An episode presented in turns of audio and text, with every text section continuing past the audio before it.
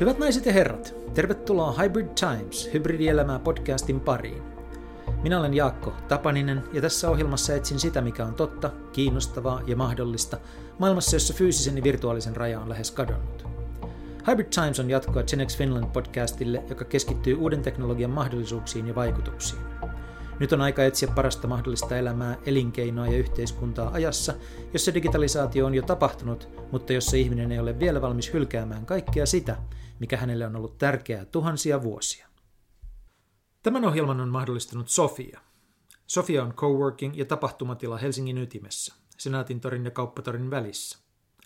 Kun korona iski, luovuin Helsingin toimistosta ja vetäydyin maalle tekemään etätöitä, mutta ei erakkona viihdy loputtomiin. Sofia on ollut loistava tapa hiipiä takaisin kaupunkiin. Se on kaunis, edustava ja viihtyisä, niin keskellä kaupunkia kuin olla ja voi, ja sekä meininki että ruoka ovat ensiluokkaisia. Kun olen kaupungissa, Sofiassa voin keskittyä hommiin, pitää kokouksia, järjestää tapahtumia, äänittää podcasteja, syödä lounaita tai vain hengata hetken palaverien välissä. Sofia on täydellinen ratkaisu minun hybridielämääni. Jos haluat tietää lisää, suunta osoitteeseen Sofiankatu 4C tai verkko-osoitteeseen sofiahelsinki.fi. Tässä jaksossa vieraani on Marko Ahtisaari. Hän on Helsingin juhlaviikkojen taiteellinen johtaja, tekee musiikkia yhtiönsä Constructionin kanssa ja tarkkailee maailmanmenoa monenlaisten linssien läpi. Aikaisemmin Marko on työskennellyt muun muassa Nokian muotoilujohtajana sekä perustanut ja johtanut useita startuppeja. Podcastissa puhumme jonkin verran covidista, joka on koskettanut Markoa niin perhepiirin kautta kuin pakottanut hänet miettimään uusiksi juhlaviikkojen koko toteutuksen. Vauhtiin päästyään me keskustelemme pitkään taiteen ja kulttuurin virtualisoinnin vaikeudesta. Vaikka taide tapahtuu pitkälti mielessä, sitä on silti kovin vaikea irrottaa ympäristöstä ja tilanteesta, jossa sitä esitetään. Entä mitä tapahtuu, kun tekoäly yhä useammin valitsee ja jopa tekee kulttuurin, jota kulutamme? Hyviä kuunteluhetkiä. Marko, tervetuloa ohjelmaan. Kiitos. Näinä aikoina pitää aloittaa aina siitä, että kuinka voit? No kiitos, voin hyvin niin kuin toiveikkaana ja ehkä sellainen olo, että on jollain tasolla tai tavalla toipunut tuosta keväästä. Et kevähän oli, kevät oli tiukkaa aikaa, mulla oli molemmat vanhemmat äh, sairasti koronan selvishengissä, mutta siinä mentiin aika päivä kerrallaan yeah. äh, keväällä ja siinä oli monta, monta käännettä samalla kuin sitten koko tämä tapahtumat ja tapahtumallisuus, kun mä olen juhlaviikolla taiteellisena johtajana, niin siinä oli paljon sellaisia päätöksiä.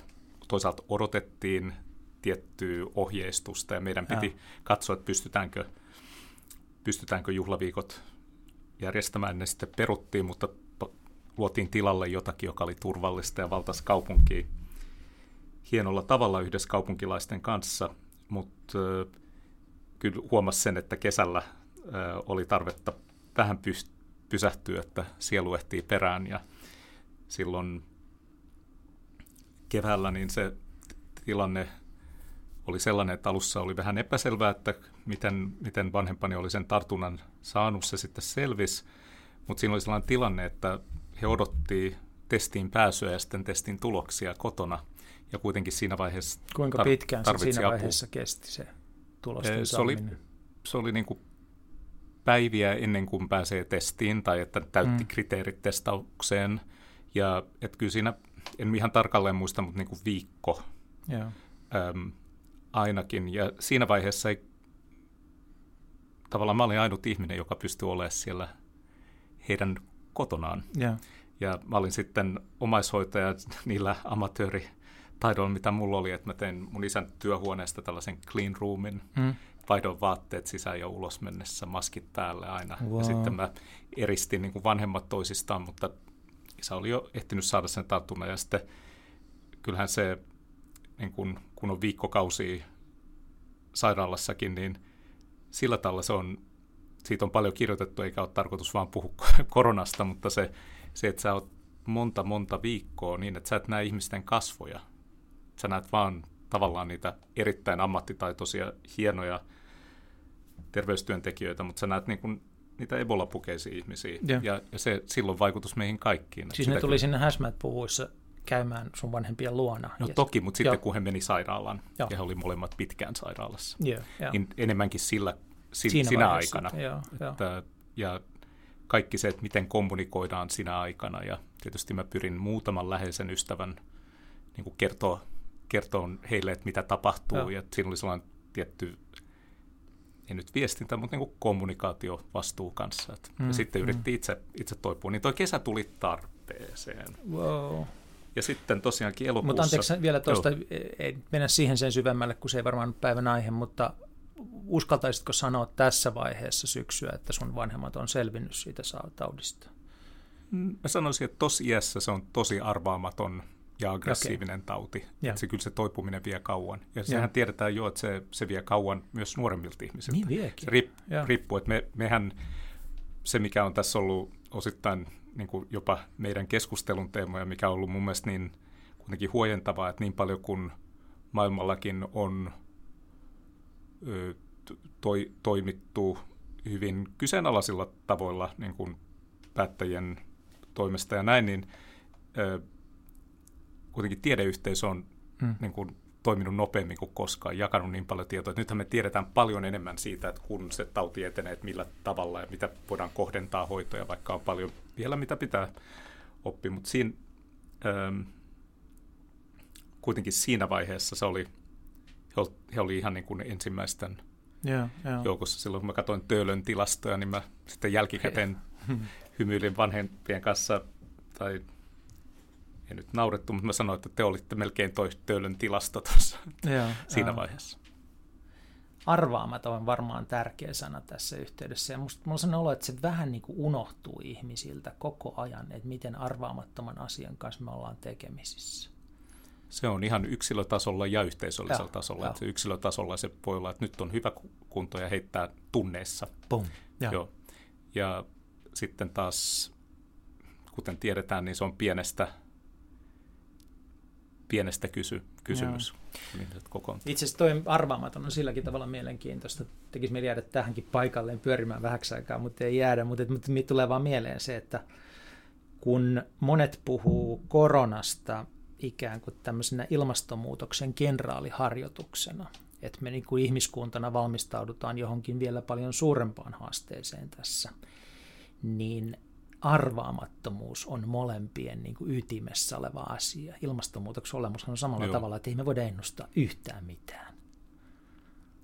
Muuta Sam- et, samanlaisia sille, eksponentiaalisia jo. vaikutuksia, jotka kun mennään tietyn pisteen yli, niin ja. se, että minne siitä enää pääsee Boom. ja minkälaisia mm, niin polku,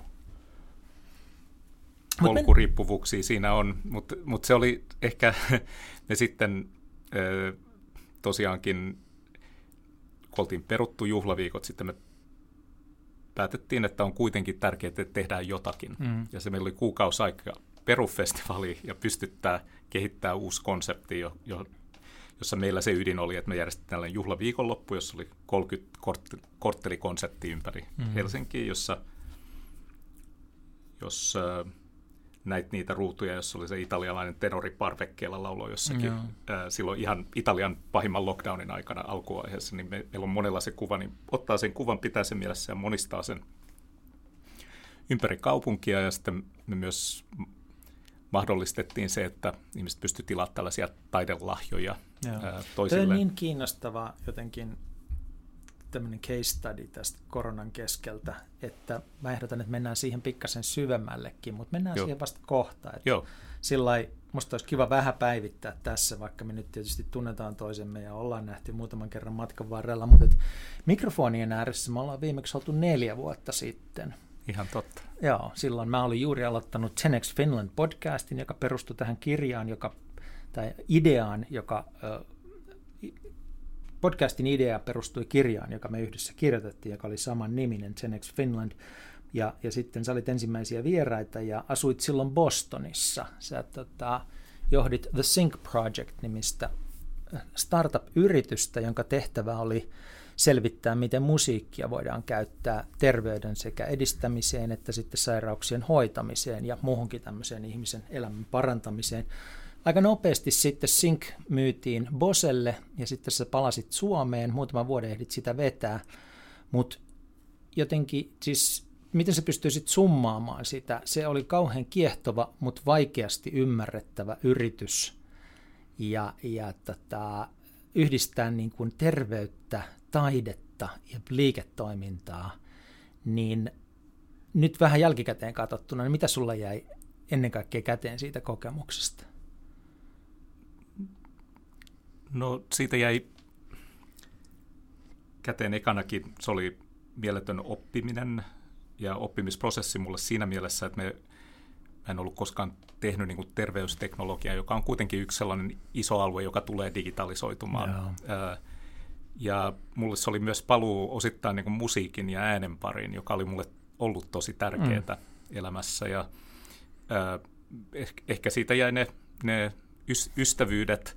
Se, se, mitä sä kuvaat, niin se on ihan totta, että tuollainen, ehkä e-, ennen Sync-projektia mä olin ajatellut, että okei, nyt on, mä oon ollut ö, tehnyt töitä muotoilun parissa, käyttöliittymäsuunnittelun, teollisen muotoilun, sitten oli Doppler, joka oli tällainen proto Foursquare, sosiaalinen media, ja Dopplerkin oli vähän varha, varhaisessa, se oli mm. pikkasen ennen markkinaa, sanoisin ja, näin. Niin mä ajattelin, että no, en ainakaan nyt tee sellaista asiaa, joka on ennen markkinaa, kunnes mä kuulin ja tapasin näitä ihmisiä Bostonissa, joiden kanssa me sitten perustettiin tämä Sync Project. Että tosiaankin mä itse näen ja on sanonut usein, että 20 vuoden päästä on ihan normaali, että lääkkeiden rinnalla ähm, tarjotaan niin kuin aisti, eri aistiin perustuvaa niin kuin kokemuksellista stimulusta, joka auttaa niissä taudin oireissa tai äm, kaikin puolin musiikki on nyt erittäin niin kuin,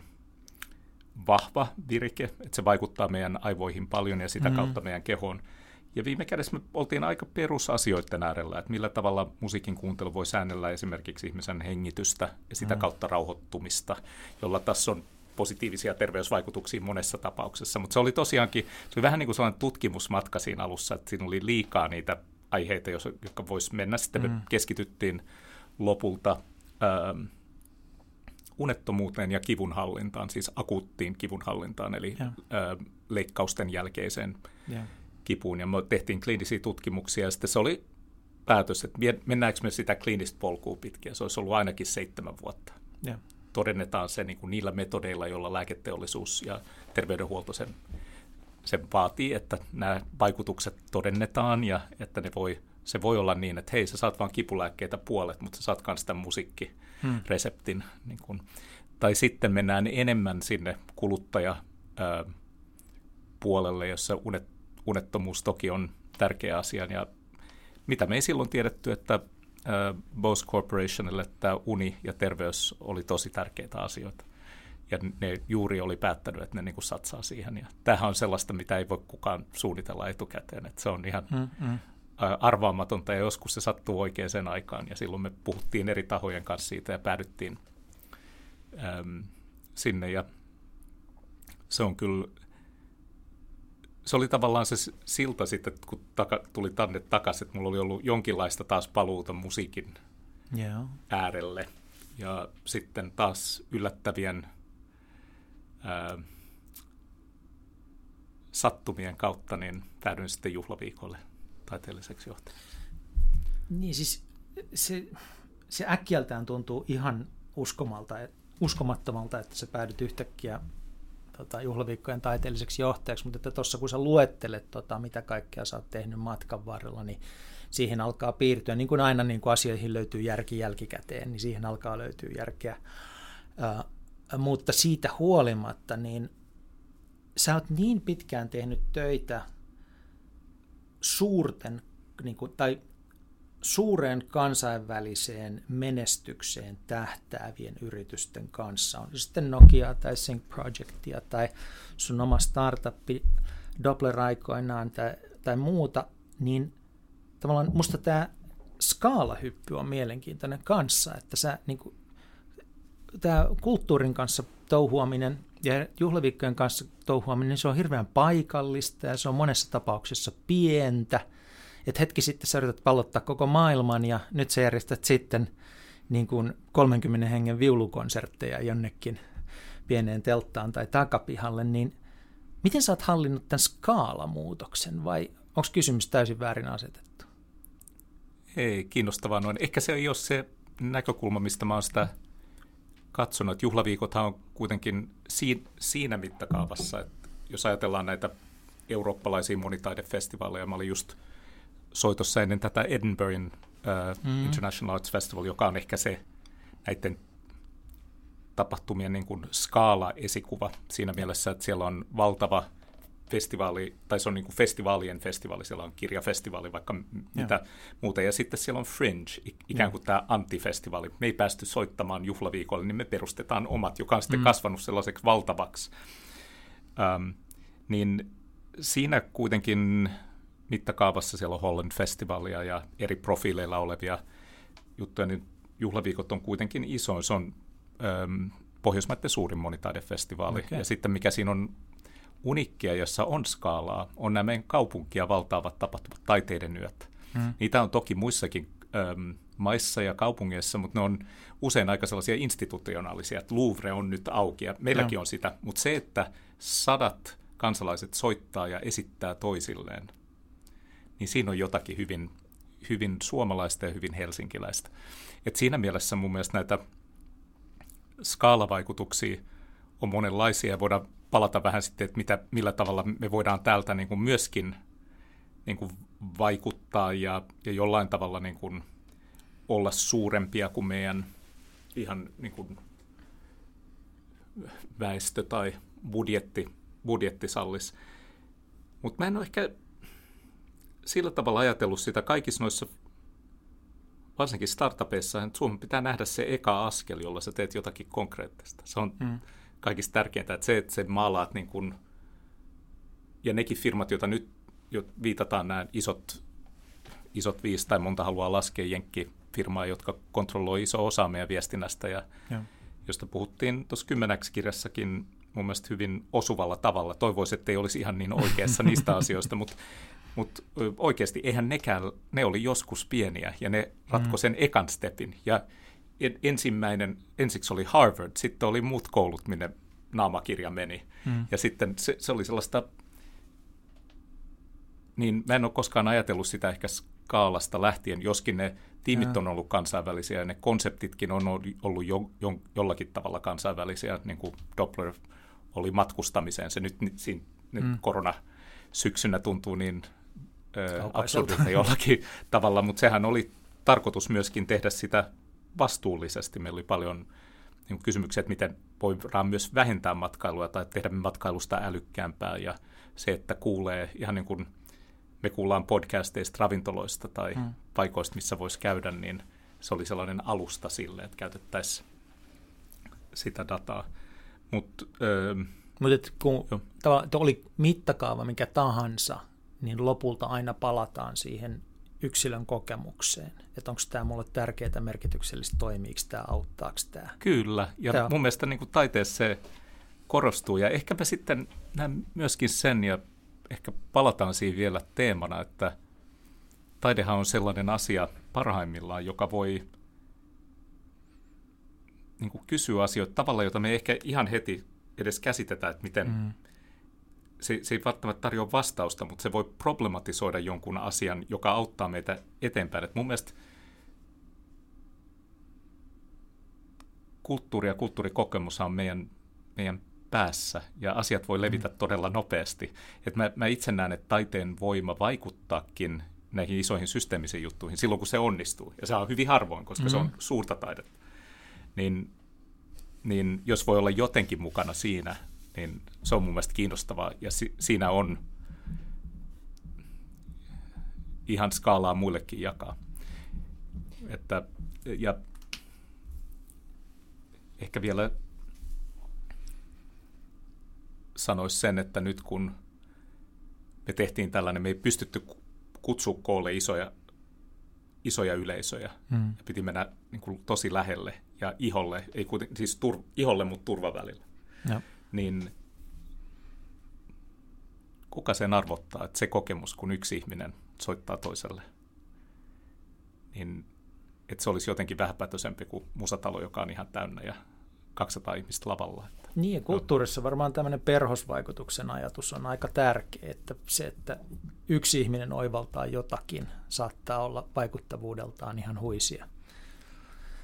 Mutta tosiaan, tosta, otetaan taidetta ja kulttuuri oikein niin kuin otetaan siitä kunnon ote kohta, mutta olisi niin kuin kiva hetkeksi palata 10x-kirjan pariin. Me ei ole itse asiassa palattu siihen koskaan millään muotoa, että, että aikanaan se syntyi silloin 4-5 vuotta sitten sillä tavalla, että me oltiin molemmat murrostilanteessa omissa elämissämme. Sä olit jättänyt Nokian, mä olin jättänyt kotimaafirman ja, ja tota, me oltiin rakentamassa elämäämme uudestaan ja ajateltiin, että pyydetään vähän apua fiksuilta ihmisiltä ja, ja tehdään se kirjan muodossa, että, että me saataisiin ne ajatukset strukturoitua ja siitä syntyy tämä Genex-kirja. Ja, ja tota, ihmiset usein kysyvät, että mihin se Genex viittaa, niin kerrotaan nyt sitten sen verran kuitenkin, että tämä 10X Finland tarkoittaa sitä digitalisaation liittyvää ilmiötä, että uuden digitaalisen tuotteen onnistuakseen pitää olla kymmenen kertaa parempi, nopeampi, halvempi, kivampi, mitä tahansa. Sen pitää olla niin kuin, ei pikkusen parempi kuin se, mitä oli aikaisemmin, vaan niin kuin räjähtävällä tavalla parempi kuin aikaisemmin. Ja siihen perustuu koko niin kuin digitalisaation hurja laukka sitten, kun joku asia onnistuu ja se lähtee liikkeelle. Me haluttiin tutkia tätä ilmiötä sun kanssa ja sitten niin kuin soiteltiin erilaisille – tosi fiksuille ihmisille ympäri maailmaa.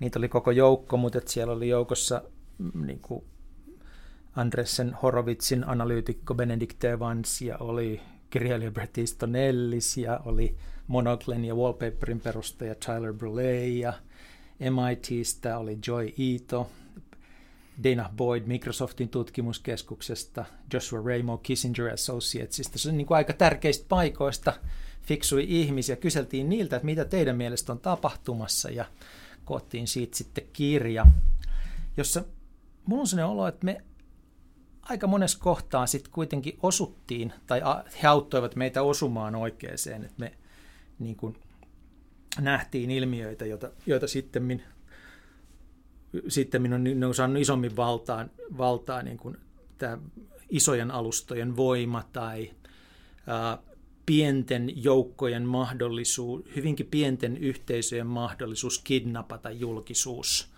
ja kaiken kaikkiaan niin kuin demokratian ongelmat, joita ollaan nähty ja jopa niin kuin hauskalla tavalla tuossa kirjassa ennustetaan tätä anteeksi pyyntökulttuuria, josta sitten tuli niin kuin vallitsevaa todellisuutta, mutta mä muistan, miten hullulta se silloin tuntui, että miten niin tiistaisin pitää pyytää anteeksi kaikilta, mutta semmoiseksi tämä on mennyt.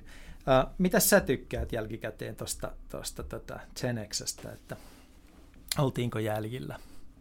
Kyllä mun mielestä pitää sanoa, ja kuten tuossa todettiin, niin toivoisin, että ei olisi ollut ihan niin oikeassa joissakin näissä asioissa, mm. mutta että kyllä sanoisin tämä niin kuin alustatalous ja sitten niin kuin sosiaalisen median kyky manu- manipuloida ja tällaiset asiat, ne ei ollut ihan ilmeisiä silloin. Et mä, kyllä, mä uskon, että me tosiaan näiden meidän ystävien jäsentelyjen siivittämänä, niin me tuotiin niin kuin Suomessa esille sellaiset asiat, ja ne oli niin kuin for the record silloin ja. sanottiin ääneen, vaikka ne tuntukin, ja me haltiin molemmat niin kuin huolissa, että tähän vanhenee käsiin niin kuin mm. vuodessa, mutta ei, ei se siltä osin, että siellä on joitakin ehkä niin kuin anekdoottia, tai, mutta ed- edelleen jotka nyt pystyy niin kuin katsoa, että ohei, toi oli tona aikana. Mutta mun mielestä me oltiin ihan edelleen kyllä se pidän mikä... sitä relevanttina, että joskus en, en luen muita asioita, mutta joskus mm. se sattuu, niin kun on kotona, niin katsoo ja vaan avaa jotenkin satunnaisesti jostain ah. kohdasta ja katsoo, että niin tällainen tuli tehty. Ja mä oon edelleen tosi kiitollinen siitä, että ilman Suomea en olisi ikinä pystynyt, mä opin niin kuin kirjoittamisesta niin paljon ja sit, ehkä siitä tarinallistamisesta, että miten saadaan asia – mä oon, mä oon tosi tyytyväinen sellaisessa abstraktissa konseptuaalisessa, niin kun, tässä on ne malli ja tämä on nämä voimat, mutta että miten sen, sen pystyy kertoa tavallaan, että ihmiset kuuntelee. Ja mä oon kyllä, en tiedä miten sulla, mutta mä oon saanut, vaikka me ei olla puhuttu siitä, niin aina välillä tulee ihminen ja sanoo, että hei, toi juttu oli silloin. Se vaikutti siihen, miten mä oon ajatellut näitä ja. asioita. Ja eihän siitä, en mä ainakaan voi toivoa enempää. Joo, siis on saanut palautetta ja nyt kun sä kiitit mua, niin mun on pakko niin kuin heittää vastapallo ja kiittää sua, että mä en olisi ikään uskaltanut soittaa näille kaikille ihmisille ilman sua ja, ja, ja sen lisäksi niin kuin formuloida näitä, näitä tota, asioita läheskään yhtä jalostuneeseen muotoon kuin mitä me sitten yhdessä saatiin tehtyä. Mä oon jälkikäteen miettinyt sellaista niin kuin jännittävää asiaa kanssa, että kun kirjoittaa jonkun kaverin kanssa kirjan, niin sitten siinä tulee synkronoitua ajatukset aika tehokkaasti. Et niin kuin välillähän meillä on ollut sellainen niin kuin juttu, että me ollaan vaan voitu niin kuin sanoa 10x, ja toinen on heti tajunnut, mistä on kysymys, mm. niin kuin viitata johonkin asiaan ja niin kuin ymmärrätte, mistä on kysymys. Että, että jos ihmisillä on tarvetta jotain hanketta varten niin kuin synkronoida ajatuksensa, niin yhdessä kirjan kirjoittaminen on ihan hirvittävän hyvä ja tehokas Joo, ihan keino. totta. Joo. Ja noin noi yhdessä tekemiset tänäkin aikana nyt, kun meidän vuorovaikutus on niin, niin virtuaalista, Hmm. niin mun mielestä ne yhteisen jaetun, ihan jaetun todellisuudenkin niin kuin rakentaminen Hmm. on vaikeampaa. Ja. Ja, sehän niin kuin sitten on erilaista, niin kuin kat- katsoo vaan Amerikan tilannetta täällä ja ei tarvitse siihen mennä, mutta siis se koko niin kuin, tavallaan informaatiosota siitä, että pyritään nakettamaan se perusta siltä, että mikään ei ole selvää, mikä, onko Mm. mm. mikään totta. Hmm. Tämähän Ja- oli, anteeksi, niin kuin siis sen Genex-kirjan vaan niin kuin yksi niitä ydinjuttuja oli tämä niin kuin jaeton todellisuuden hajoaminen. Joo. Ja tämä nyt oli aika itse asiassa hauska sillä tavalla, että tuossa oli yksi keino rakentaa jaettua todellisuutta, Joo. joskin hyvin pienissä ryhmissä, mutta kuitenkin kirjoittakaa kirjoja yhdessä. Ja kirjahan on tietysti, se rima on korkea ja välillä mä loppumetreillä, kyllä mä niin kuin, ja hyvin, hyvin salit, kun, kun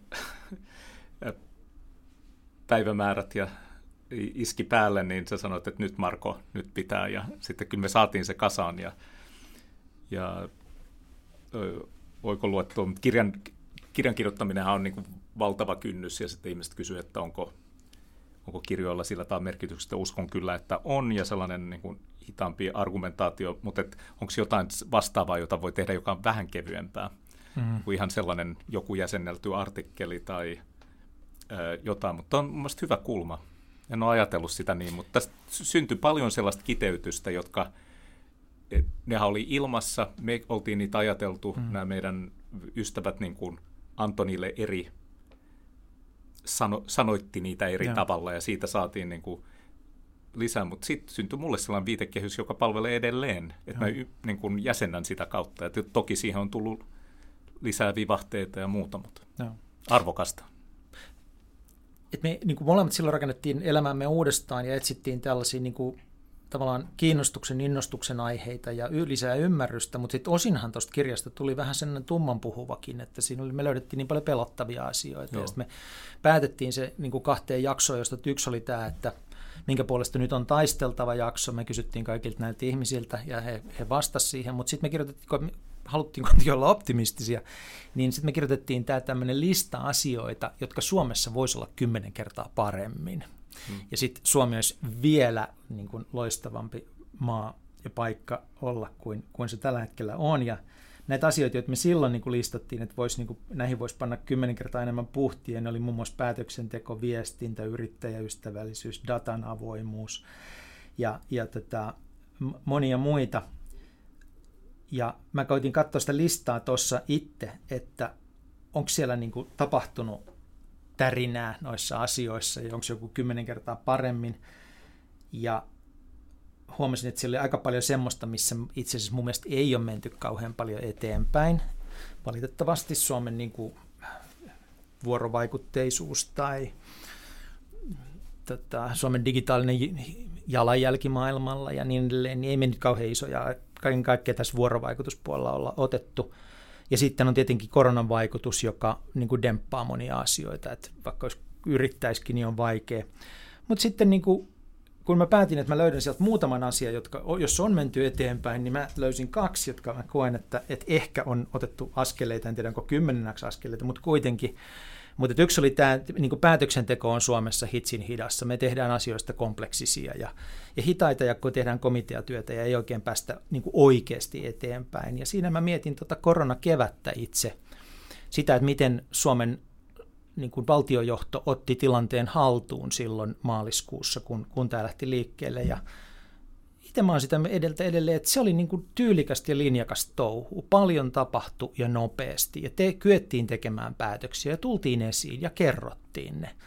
Et musta mä en ollut sellaiseen niin kuin tottunut Suomessa, että – että niin kuin nyt tapahtuu ja tehdään ja, ja kommunikoidaan hyvin ja perusteellisesti se, mitä tapahtuu. Ja kyetään tekemään päätöksiä, jälkikäteen voidaan kiukutella, että oli vääriä päätöksiä ja niin edelleen, mutta että kaikki, jotka on ollut myrskyn silmästä, tietää, että sitten niin kuin niitä vaan tehdään ja sillä hyvä, ja sitten katsotaan jälkikäteen, että mitkä meni oikein ja mitkä ei. Toinen on sitten, kun me ajateltiin, että Suomi saisi olla vähän yrittäjäystävällisempi maa, että kun tämä ollaan edelleen niin kuin – jotenkin hurjan valtiokeskeinen paikka sille, että me odotetaan, että valtiohoitaja ja yhteiskunta kaiken kaikkiaan hoitaa meidän puolesta kaikenlaiset asiat, ja valtio niin parhaansa mukaan sotkeutuu ihan joka ikiseen asiaan, jonka jossain toisessa maassa jätettäisiin yksityissektorin huoleksi, niin mä koin taas koronakriisiä itse, että tota, jotenkin yritysten merkitys yhteiskunnassa nähtiin. Se jotenkin nousi pintaan, siis silloin kun tuli nämä niin kuin Business Finlandin tuet yrityksille ja koko tämä keskustelu siitä niin kuin tajuttiin, että jos meiltä menee yritykset, niin menee kaikki. Ja pelkästään se oivallus oli mun mielestä arvokas, että niin kuin hyvinvoinnin perusta on siinä, että firmat pyörii. Ja, ja tuota, siitä sitten niin kuin on kaikenlaista keskustelua käyty sen jälkeen, ja tilanne ei kaikilta osin ole hyvä, mutta, mutta mä koin, että joku liikahti. Mutta no. miten sä, kun sä katsot tuota meidän listaa, näet sä niinku edistystä? Ekanakin mä oon samaa mieltä tuosta, mitä sanoit päätöksenteosta, että nythän on ollut jopa, jopa tämä, ehkä tämä normaali, kun palasin Bostonista, niin kyllä mua ihmetytti se, että niin kun toukokuun puolivälistä syyskuun puoliväliin ei ei juuri päätöksiä tapahdu, että silloin se kesäloma lähestyy. Ja sitten, että voidaanko siirtää se palaveri sitten niin kuin lomien jälkeen. Elokuussa sitä ruvetaan sopimaan ja se on sitten syyskuussa. sitten on kalenterit tukossa eikä ehditä tehdä päätöksiä, Joo, ja sitten tulee sellainen val- valtava mm. niin kuin burnout-suma sitten siellä syksyllä no. ja keväällä. No, kevennyksen on ihan vakavia asioita, mutta oikeasti se oli erilaista kuin Yhdysvalloissa ja, ja me voidaan niin kuin arvottaa ja, ja keskustella, mutta mä oon samaa mieltä tuosta päätöksenteon vauhdista. Ja sitten toi niin kuin, että yritysten rooli siinäkin mä oon samaa mieltä. Toisaalta nyt niin kuin ihan viime viikkoina ja viime kuukautena niin taas tuntuu, että ollaan jollain tavalla vähän niin kuin kriisiytetty vanhoihin Joo, joo, sellainen vasemmistohallitus ei ymmärrä taloutta ja, ja siinä on niin kuin ne norm, normaalit puheenvuorot mun mielestä et se tuntuu vähän vanhan ja se aikaiselta ja puolia niin siltä, että on niin kuin tahallaan ei ymmärretä toista. Sen sijaan, että aloitettaisiin dialogi, niin Joo. kieltäydytään ymmärtämästä, mitä toinen mm. sanoo. Joo. Et se on sitten, kyllä mä mietin edelleen niin kuin datan avoimuudessa ja ihmisten oikeutena dataan, niin mun mielestä on sellaisia, se on sellaista tasasta, tasaisia askeleita ja mm. myöskin mun mielestä Helsingin kaupungilla on kiinnostavia sekä hankkeita, että sitten niin kuin aidosti satsataan avoimen datan ihan lähtien tapahtumista, niin kuin, että avoimia dataformaatteja ja näin. Mutta ehkä sellaista, mä usein mietin tässä yhteydessä, että Suomessa ollaan, tämä on nyt iso yleistys, mutta me, me, me viihdytään sellaisissa isoissa maailmaa syleileviä, maailmaa ratkaisevia käsitteellisiä kokonaisuuksia, joille mm. annetaan joku nimi, niin kuin MyData. Mm. Ja tämän, mä en nyt kommentoi niin kuin yhtään mitään hanketta tai hankekokonaisuutta suoraan, mutta siis miten monta kertaa kuulee sellaisen, niin kuin sellaisen konseptuaalisen esityksen, ja niitä kalvoja on aika paljon, mutta sitten se eka, ne esimerkit, ne ekat esimerkit, johon voi osoittaa, että mm. tuossa se näkyy se asia, niin sellaisia niin kuin ihan kärki-isoja esimerkkejä mun mielestä ei ole vielä tullut. Ja siinä mun mielestä me voitaisiin parantaa, että hakee näissä usein voi sanoa niin, että ei ole mitään erimielisyyttä tuon maailman kanssa, joka on maalattu mm. tuolla horisontissa, mutta mä en tiedä, miten me sinne päästään. Ei tulla mm-hmm. koskaan päästä, pääsemään sinne. Mm. Ja itse asiassa suurin osa, mitä tuosta maalataan, niin on jo ö, viiden suurimman amerikkalaisen teknologiafirman roadmapilla. Yeah. Ja ne tulee sen, ja se näyttää nyt siltä, että ei se Amazon vieläkään täällä ole. Se vaan, se vaan tulee. Ja sen takia mä pidän niitä toisaalta vähän surullisina ja vähän naiveina välillä tällaisia harjoituksia. Me ollaan hirveän hyviä niissä, Jeff, mutta mulle ah, itse, mä en niin kuin, ehkä, mä oon niin kärsimätön, että mä kysyn, niin kuin, että mikä se, mikä se eka, eka loikka on.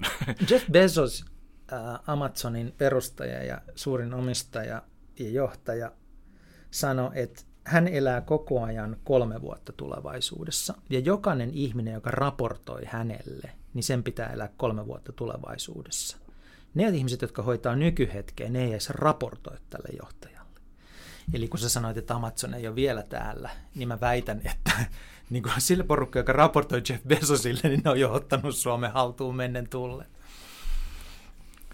Ja tämän osalta, että mitkä on ne, mikä se meidän tahtotila kolmen vuoden päähän, mm. missä me mietitään sitä. Ja tietysti tällaisena selviytymiskorona-aikana voi tuntua hassut vaatii sitä, mutta se on ainut tapa, miten me saadaan sellaisia omia yeah. alueita ja omia saarekkeita, joka ei ole vaan vuokramaata. Mm, mm. Ja se teema mun mielestä on edelleen niin kuin selkeämpi kuin koskaan. Mutta näetkö kuitenkin, että näissä asioissa, jotka sulle on hyvin tärkeitä, datan avoimuus ja oikeus omaan dataan, niin, niin että on otettu edes niin kuin baby steps oikeaan suuntaan? On, ja sanoisin kuitenkin, että me ollaan edelleen naiveja näiden alustojen ää, siihen tsunamiin, mikä se on. Ja. Että se,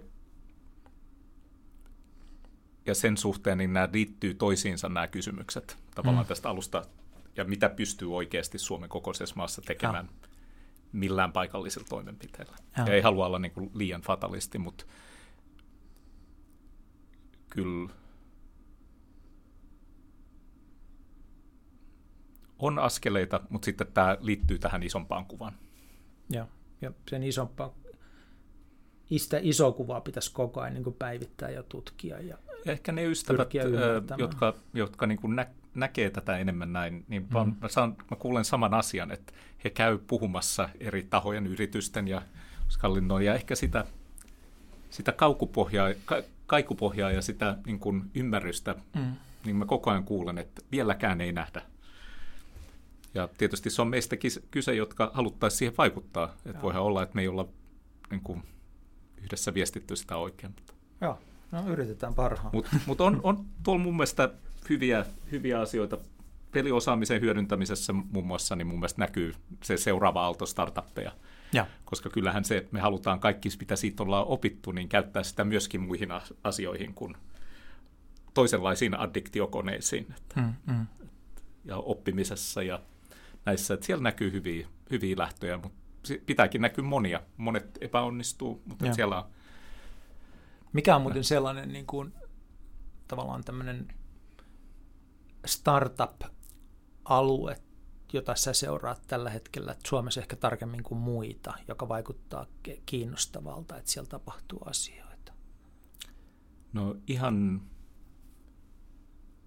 ihan suoraan, niin mun ehkä pääkiinnostus on tällä hetkellä enemmän taiteessa ja, ja, ja, ja musiikissa, ja mä teen niin kuin musiikkia itse pitkästä aikaa, ja se niin kuin kaikki sen liittyvä teknologia, että mm. seuraan niitä, ja sitten myöskin tätä koko taiteen, taiteen ja kulttuurin digitalisoitumisen, että miten me ollaan niin vielä alkuvaiheessa. Meillä on oh. nyt nämä ekat taivaalliset jukeboksit, josta kaikki puhuvat, miten kuka saa mitään fyrkkaa mistään. Ja, ja se, se on niin kuin oma juttusa, mutta että mitä, mm. miten, mikä niiden seuraava. Mutta ne isot asiat mun mielestä edelleen, missä Suomi on jollain tavalla hyvässä asemassa molemmissa, jos haluaa olla, ö, oppimisen ja kouluttautumisen digitalisointi kaikin ja. puolin. Ja. ja sitten terveys, terveyspalvelut, hyvinvointi ja koko sen digitalisointi. Nämä on ne kaksi isoa aluetta. Ja sitten mä en niin seuraa, on niin hyviä ihmisiä, jotka katsoo niin kuin enemmän tällaista, puhutaan deep, deep techistä tai mikä se onkaan, mitä termi mm. haluaa käyttää, mutta joka perustuu todella niin kuin teknologiseen syvään läpimurtoon. Joko terveyspuolella tai ihan optiikkaan liittyviä startuppeja. Tehän on kiinnostavia, mm. niissä on pitoa. ja siinä mun mielestä tapahtuu paljon, mutta mä en ole siinä niin perillä. Joo, joo. No mutta puhutaan sitten siitä taiteesta, koska siitä mä oikeastaan nyt halusinkin puhua. ennen kaikkea puhua sun kanssa, mutta että tämä on vähän tällainen transformaatio-podcasti, kun mä toisaalta on siirtynyt, jättänyt Genex Finland podcastin taakseni ja siirtynyt tekemään Hybrid Times podcastia, joka on luonteeltaan paljon samanlainen, mutta toisaalta toivottavasti vähän laajempi ja sitten osin henkilökohtaisempikin kuin se edellinen, että tässä on niin tämmöinen transformaatio menossa ja sitten sun kanssa aloitettiin sitä Genexaa aikanaan, niin puhutaan nyt sitten tästä hybridimaailmasta, jossa, jossa me eletään. Ja siinä aloitetaan varmaan siitä, että otetaan tuo juhlaviikot jonkunlaiseksi esimerkiksi, että kun se on ollut tietenkin tapahtuma, joka on näkynyt, kuulunut, tuntunut meidän fyysisessä maailmassa. Ja sitten yhtäkkiä se kielletään, että, että sä voit tehdä sitä fyysisessä maailmassa. Niin minkälainen, minkälainen on niin se tavallaan asian, varsinkin silloin kun oltiin niin viime keväässä, jossa oli niin kovin sumusta kaikki, niin miten se päätöksenteko eteni siitä, että tehdäänkö me mitään, mitä me saadaan tehdä, mitä me tehdään, miten me tehdään? Tuo on hyvä kysymys ja eihän kenelläkään ole ollut sitä ikään kuin manuaalia, että miten tuossa pitäisi edetä. Että kaikki yritti puhua, mä puhuin paljon muiden festivaalijohtajien kanssa Islannissa, Norja, Norjassa, Manner-Euroopassakin ja, ja niin kuin vaihdettiin, okei, okay, missä vaiheessa teillä mennään. Hmm. Suomessa on keskustelu hyvin juridinen niin kuin ty- tyyliin, että mitä hallitus saa kieltää ja ei kieltää, milloin saa kieltää ja ei kieltää, saako maskipakko olla, eikö saa olla ja mikä on perustuslaillista ja niin edespäin. Ja sitten on niin kuin paikallisella, on Helsinki, on kunnat ja sitten on avit ja niin edespäin. Ei mennä siihen, mutta se tarkoittaa, että se oli hyvin epäselvää, että kuka tässä kieltää mitäkin ja ketä pitää totella siinä vaiheessa, vaikkakin päätöksiä tehtiin. Niin meidän osalta me tehtiin... Niin kuin Anteeksi, me, oliko tämä niin kuin se ensimmäinen tavallaan kehikko, jonka kautta tätä kaikkea yritettiin ymmärtää, oli tavallaan tämä juridinen puoli, että mitä saa tehdä? No oli toisaalta, kyllä mä sanoisin, että meillä oli keskiössä koko ajan tapahtuman järjestäjien, taiteilijoiden ja yleisöjen turvallisuus. Ja. Eikä me mietitty sitä, että tuleeko kielto vai ei, vaan että ja. uskotaanko me, ja. että tämä voidaan tehdä. Ja siinä vaiheessa, kun me toukokuussa peruttiin juhlaviikot, niin meillä ei ollut kieltoa. De mm. facto ei ollut kieltoa, mutta me todettiin, että me ei nähdä mitenkään, että voidaan vastuullisesti kutsua koolle yleisöä. Ja tä- tällä on taas sitten kaikenlaisia niin kuin, juridisia seuraa kysymyksiä, että ää, niin kuin, toteutuuko force majeure ja tällä tavalla. Mutta meille oli siinä vaiheessa niin kuin selvää, että me ei uskota, että me voidaan turvallisesti järjestäjien, taiteilijoiden tai yleisöjen kohdalta tuoda. Tapahtumahan on paikkojen, yleisöjen ja, ja aikojen tihentymä. Hmm. Siinä hetkenä tulee. Ja se oli niin kuin silloin kuitenkin selvää, että tällaiset isot yleisötilaisuudet on potentiaalisia tällaisia tartuntalinkoja. Ja sit viruksesta silloin tiedettiin vähän, mutta silloin me päätettiin, mutta me tehtiin näin juhlaviikkojen osalta, että me ajettiin ja tämä oli ääristressaavaa tiimille, että siitä iso kiitos heille, että pystyttiin elämään sen epävarmuuden kanssa, mutta me, me vedettiin siihen asti, että me lähettäisiin niin ohjelmalehti painoon. Kaikki oli valmiina, siis ohjelma oli lyöty lukkoon ja valmiina menee. Fyysinen si- ohjelma, joka olisi tapahtunut Fyysinen, joo, joo, siis juhlaviikot, joo. 18 päivää elokuun lopusta syyskuun joo. alkuun, huvilateltta, kaikki. Joo. Ja mikä ja oli silloin tässä, nyt jos aikajanaa katsotaan, niin mikä oli se päivä, jolloin painetaan nappia tai ollaan painamatta? Siis se, että meneekö... no, me oltiin silloin, huht, huhtikuussa me ollaan normaalisti äm, julkaistu ohjelma ja. normaalisti, mutta mikään ei ole enää normaalia. Muutenkin noita asioita voi mun mielestä miettiä uudestaan Aa. ja tällainen on niihin hyvä mahdollisuus, mutta me silloin ilmoitettiin, että me kerrotaan, niin kuin kerrotaan vasta myöhemmin, ja. että tapahtuuko, että me ostettiin itsellemme aikaa, mutta kuitenkin tehtiin niin, että tiimi niin kuin valmisteli sitä ja hyvin pienessä porukassa katsottiin, että mikä voisi olla muuta. Että me niin kuin koko ajan, koska helposti tulee sellainen tilanne, että sulla on niin plan A, B, C, D, E, mm. F ja G1 ja G2. Siis se on ihan, eihän niitä pysty edes pitämään ähm, saati sitten päässä, mutta niin kuin, että miten sä pidät sellaisen niin monta, moniulotteisen yhtälön, niin me ajettiin siihen asti, sitten todettiin, että nyt sen tiedon varas, mikä meillä on, niin nyt pitää perua. Ja, ja sitten me aloitettiin kimpassa osa tiimistä keskitty perumaan ja sitten tuleviin vuosiin. Ja tapahtuman perumisessa on paljon, paljon kommunikoitiin ja, ja, ja velvoitteita eri suuntiin. Mutta sitten me päätettiin, että okei, mitkä ne on ne arvot, jonka perusteella halutaan tehdä. Ja me sanottiin, että me halutaan tehdä jotakin, joka valtaa kaupungin turvallisesti. Et me ei tehdä streaming-festivaalia jostakin mm. olohuoneesta ja katsotaan kameraa ja soittaa kitaraa. Sitä oli jo ihan riittävästi silloin ja meidän tunne oli se, että sellainen, että se ruutuväsymys vaan kasvaa. Ja.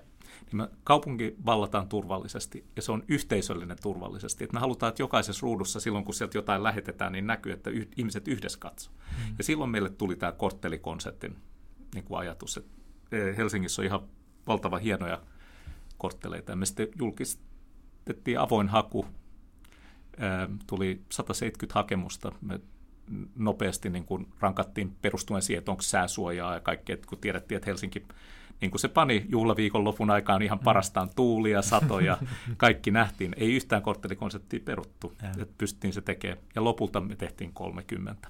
Kun tämän, ja, ja tämä palaute oli niin hyvä, että me jatketaan sitä ensi vuonna, että tästä tulee pysyvä osa juhlaviikkoja.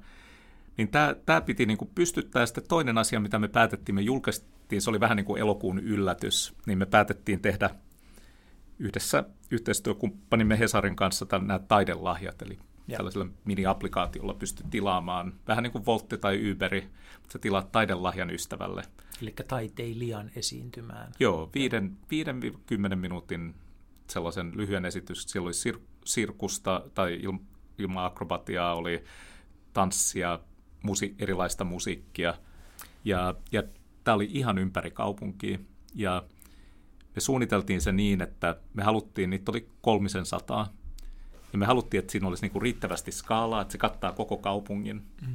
Ja me suunniteltiin tämä systeemi ja kehitettiin yhdessä tuon Counterpoint Studion kanssa, niin, joka on pieni ohjelmisto ja erityisesti taiteeseen ja generatiiviseen taiteeseen keskittynyt, mutta ne oli heti ymmärsi, mistä on kyse, niin tehtiin tämä applikaatio ja sitten tosiaan annettiin nämä taidelahjat, ne meni ihan parissa tunnissa loppuun ja se oli äh, ihana nähdä ympäri kaupunkia, kun niitä kuulla takas niistä ja ne oli hyvin, hyvin, hyvin suosittuja. Mutta me alusta lähtien päätettiin, että jos tämä menee hyvin, niin me pannaan lähdekoodia meidän tuotantoprosessi avoimeksi. Mm-hmm. Että annetaan se ihan avoimena lähdekoodina ulos. Ja se sitten meni niin hyvin, niin me just ennen tätä juhlaviikonloppua, jolloin sitten tapahtui nämä korttelikonseptit, niin me annettiin se lahjana. Ja tänään juuri olin puhumassa eri kaupunkien kulttuuri, kulttuurijohtajille ja festivaalijohtajille Zoomin välityksellä, niin heti perään tuli, että – Dubaissa ja Lagosissa oltaisiin kiinnostuneet tekemään taidelahjat. Nehän sinänsä ihmiset ei tarvitse meidän lupaa, koska jos, jos uskoo tuohon konseptiin, niin se voi, sä voit viikossa sen tehdä. Et voi keskittyä siihen oleellisempaan asiaan, valita taiteilijat, miten sä haluat maantieteellistä mm. peittoa, ja sitten se, se voi pystyttää hetkessä. Ja yksi, mikä ilahdutti mua myös, niin Grönlannista Nuuk, Nuukin kaupunki, Nuuk Nordisk festivaali sanoi, että hei, me, haluttaisiin tehdä taidella. Kuinka iso festivaali on Nuuk? Se on 18 000 kaupunki, että siitä saa vähän sitä kuvaa. Ja, ja en ole viime viikkoina, mutta kaksi viikkoa sitten, niin Grönlanti oli täysin koronavapaa maa. Se oli yksi harvoja maailmassa. Se, mikä kuulostaa kovin kiinnostavalta siinä, missä, mitä sä sanot, on se, että sulla on teknologiatausta ja nyt sitten kun fy, se perusfestivaali peruttiin, niin samaan aikaan kun koko muu maailma, kaikki niin kuin ostaminen ja palaveraaminen ja työnteko ja niin kuin ihan kaikki meni verkkoon, niin sun kysymys ei ollutkaan se, että miten me viedään taide verkkoon, vaan sun kysymys, jos mä oikein ymmärsin, oli se, että miten me tuodaan taide turvallisesti edelleen sinne fyysiseen maailmaan. Oli. Ja Miksi oli... näin? Miksi se fyysinen maailma oli niin tärkeä siinä tilanteessa Koska ja sä et se, se ole, oletus oli, että se on se, se kaikkein merkityksellisen ja koskettavin asia. Ja vielä, että se pitää tapahtua yhte, yhteisöllisesti. Toisin sanoen, hmm. tässä taidelahjoissakin, niin me vaadittiin, että se ihminen, joka tilaa lahjan, on paikan päällä. Ja. Että se toivottaa tämän taiteilijan tervetulleeksi ja sitten vie sinne paikkaan, missä turvallisesti, siis turvavälein. Ja, ja tämä yksi syy oli se, että siitä tuli sitten, että minä annan lahjan sinulle, tässä on tämä lahja, mm. mutta sitten myöskin tuotannollisesti. Meillä ei ollut mm. tuottajia mm. näissä mm. 300 lahjassa, vaan se hoidettiin niin kuin hajautetusti. Ja se, se lähti siitä, että me uskottiin, että ja uskotaan edelleen, että siinä on se sen, sen rikkaan yhdessä koetun kokemuksen ydin on siinä fyysisessä esityksessä. Siinä oli vielä se, että toki me tiedettiin, että eihän me, me tavoitetaan vain muutama tuhat ihmistä, mm. ehkä tuhat kaiken kaikkiaan niillä taidelahjuilla vähän, vähän enemmän, ja sitten nämä korttelikonsertit, jossa oli ikkunoissa ihmisiä ja parvekkeilla, että me mm. muutamia tuhansia tavoitettiin, että kyllähän se meni ihan toisin päin. Normaali ö, vuonna juhlaviikot eri taiteilijoiden mukaan lukien, niin tavoittaa kahden ja 300 000 ihmisen välillä. Nyt me tavoitettiin nämä pari tuhatta, ja sitten me annettiin mahdollisuus kurkistaa näihin pihoihin hmm. ja katsoa. Ja me tehtiin yhdessä yhteistyökumppanien kanssa ö, Hesarin ja Ylen kanssa seitsemän, yli 17 tuntia niin kuin live-telkkaria, striimausta, mutta näistä aina näkyy, että tuolla on parveke, josta hmm. jotain, niin se oli, se oli virtuaalisesti koettava festari. Mutta ihan viime päivinäkin ennen sitä juhlaviikon loppua, kun puhu, puhu lehdistölle siitä, että hei, mm. nyt on tällainen tulossa, niin sanon, joo, että millään tehtäisiin juttu tästä teidän streaming-festivaalista. Mä sanoin, että tämä ei ole streaming-festivaali, kun tämä on kaupunki. Mutta sehän osoittaa vaan, että mekin haettiin sitä tapaa sanottaa sitä. Mutta koko ajan mä sanon vaan, korttelikonsertit, korttelikonsertit, niin kuin tätä. Se, se ei ole sitä, että yksin soitetaan jostakin ää, treenikämpältä, joka sillä, silläkin on arvonsa.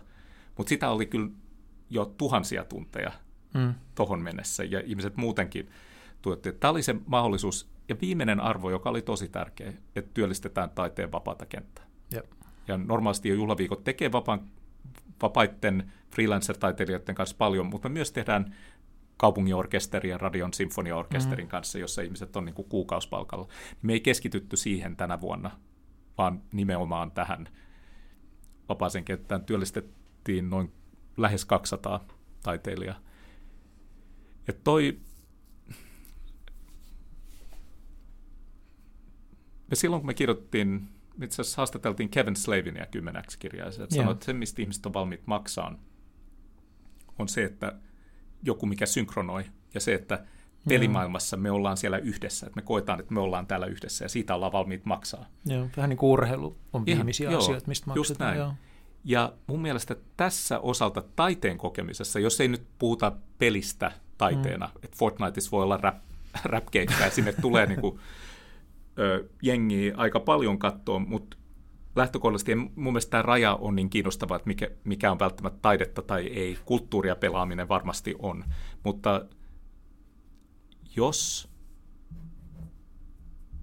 jos siinä on kuitenkin se kokemisen ydin, tai se on tärkeä osa sitä. Yksihän on siis ihan se niin kuin sen aistirikkaus ja miten, mikä se, se kokemuksen laatu on, mm. siis se, miltä tämä musiikki kuulostaa.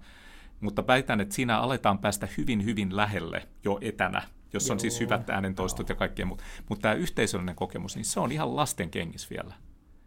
Se, että mun mielestä missä on onnistuttu jonkin verran, just toi Edinburghin kirjafestivaali, mm. niin siellä oli ne totes, että kun ne teki tämän korona hmm. ö, version siitä festarista, että miksi ne on olemassa. Ne on laadukkaan yhteisöllisen keskustelun festivaali. Joo. Ei, ei niin kuin tweetin festivaali, oh.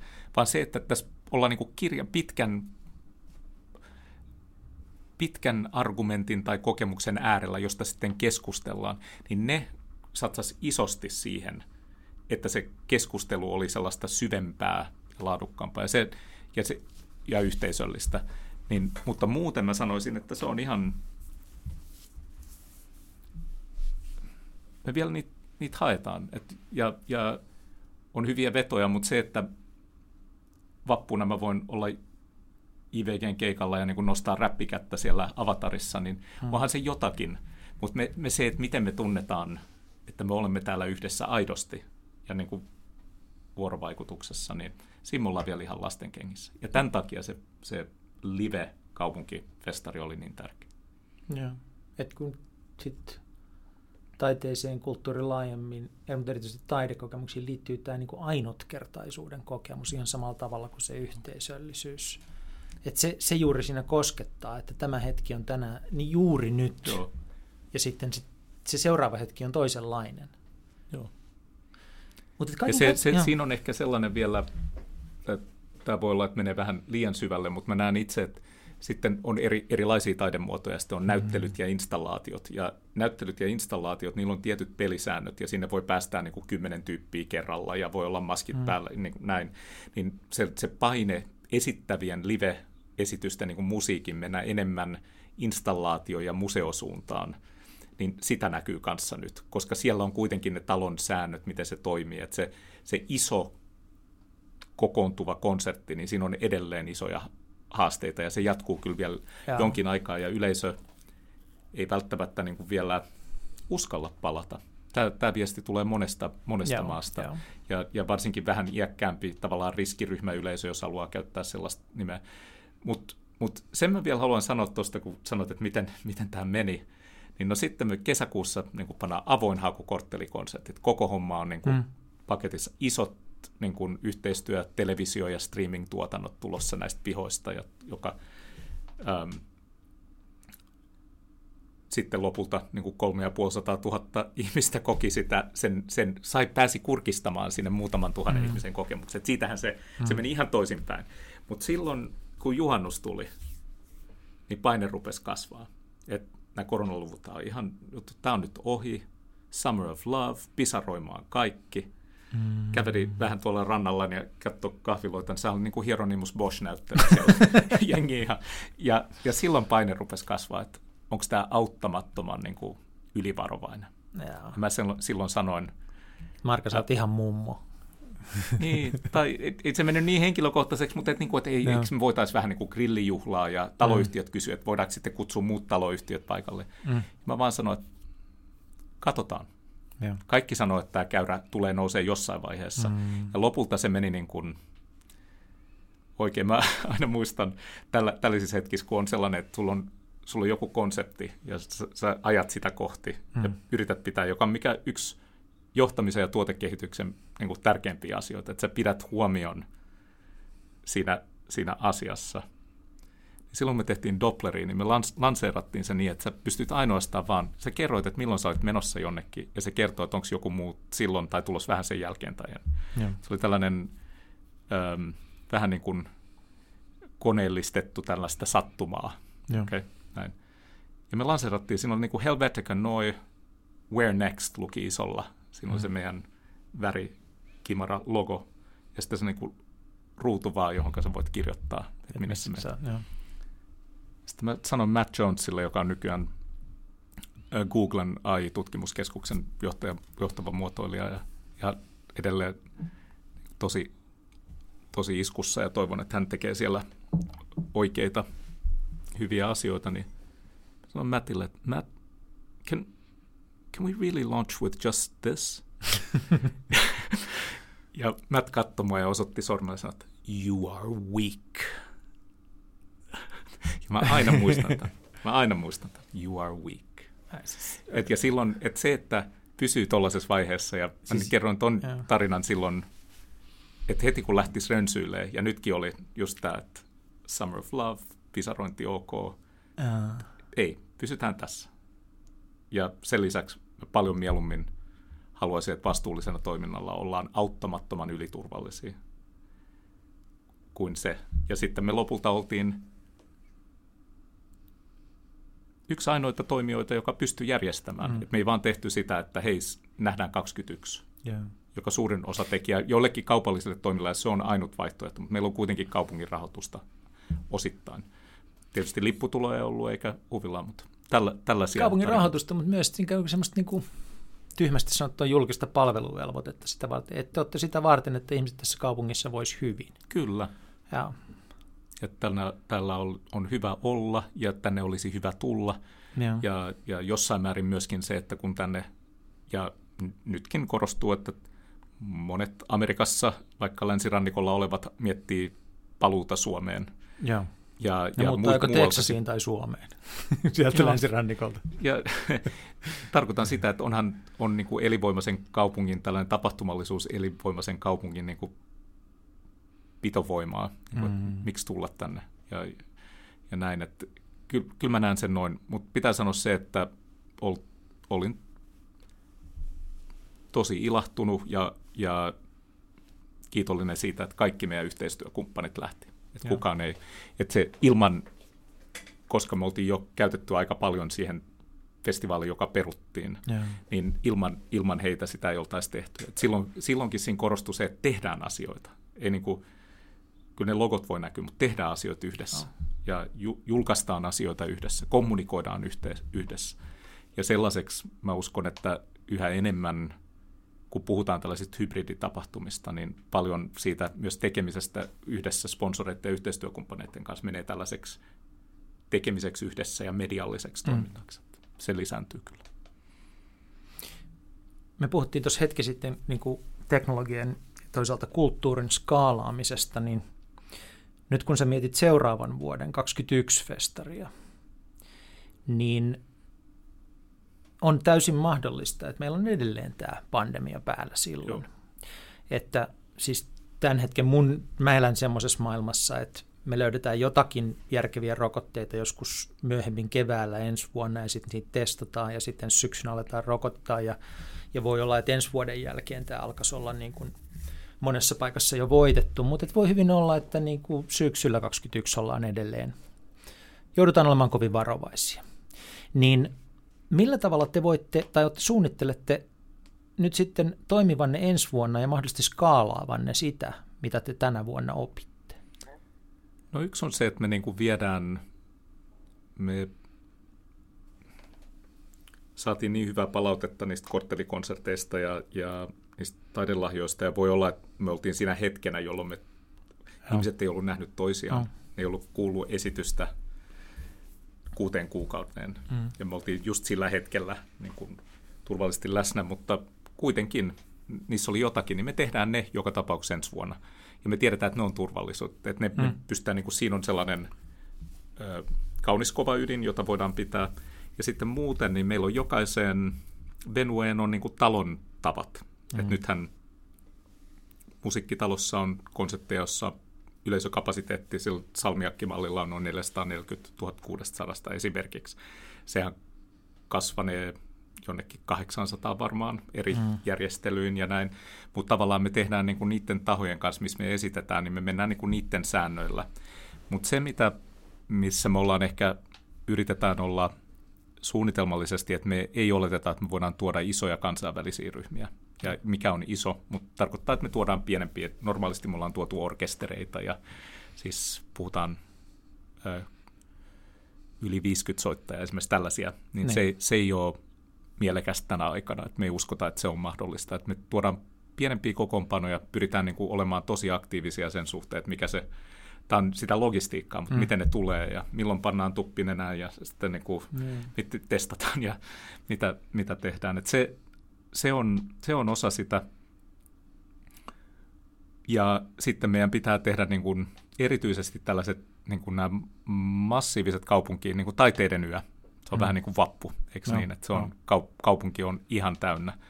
Et siitä meidän, me nyt tehdään ne eri, eri vaihtoehtoja, että mitä voisi tehdä. Mutta kyllä me tällä hetkellä suunnitellaan näin. Ää, me ei,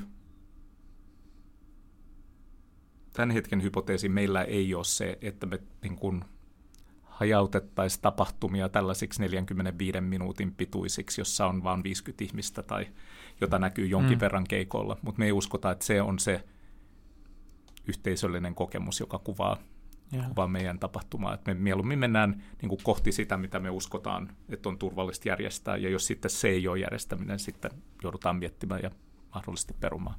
Mutta tällä hetkellä meillä on, se Tetrishän menee niin, että iso osa jutuista siirrettiin kahteen yhteen, jos me pystymme. Toki otettiin elementtejä meidän ohjelmasta. Meillä oli, me oltiin julkistettukin jo, me tehdään ensi vuonna sellainen – Wonderfilm-niminen rannekkeellinen klasarifestari mm. ää, Lapinlahden luontoon. Että sä voit ostaa kolmeksi päiväksi. Siellä on lavoja ja kamarimusiikkia, elektronista musaa ja jatsia.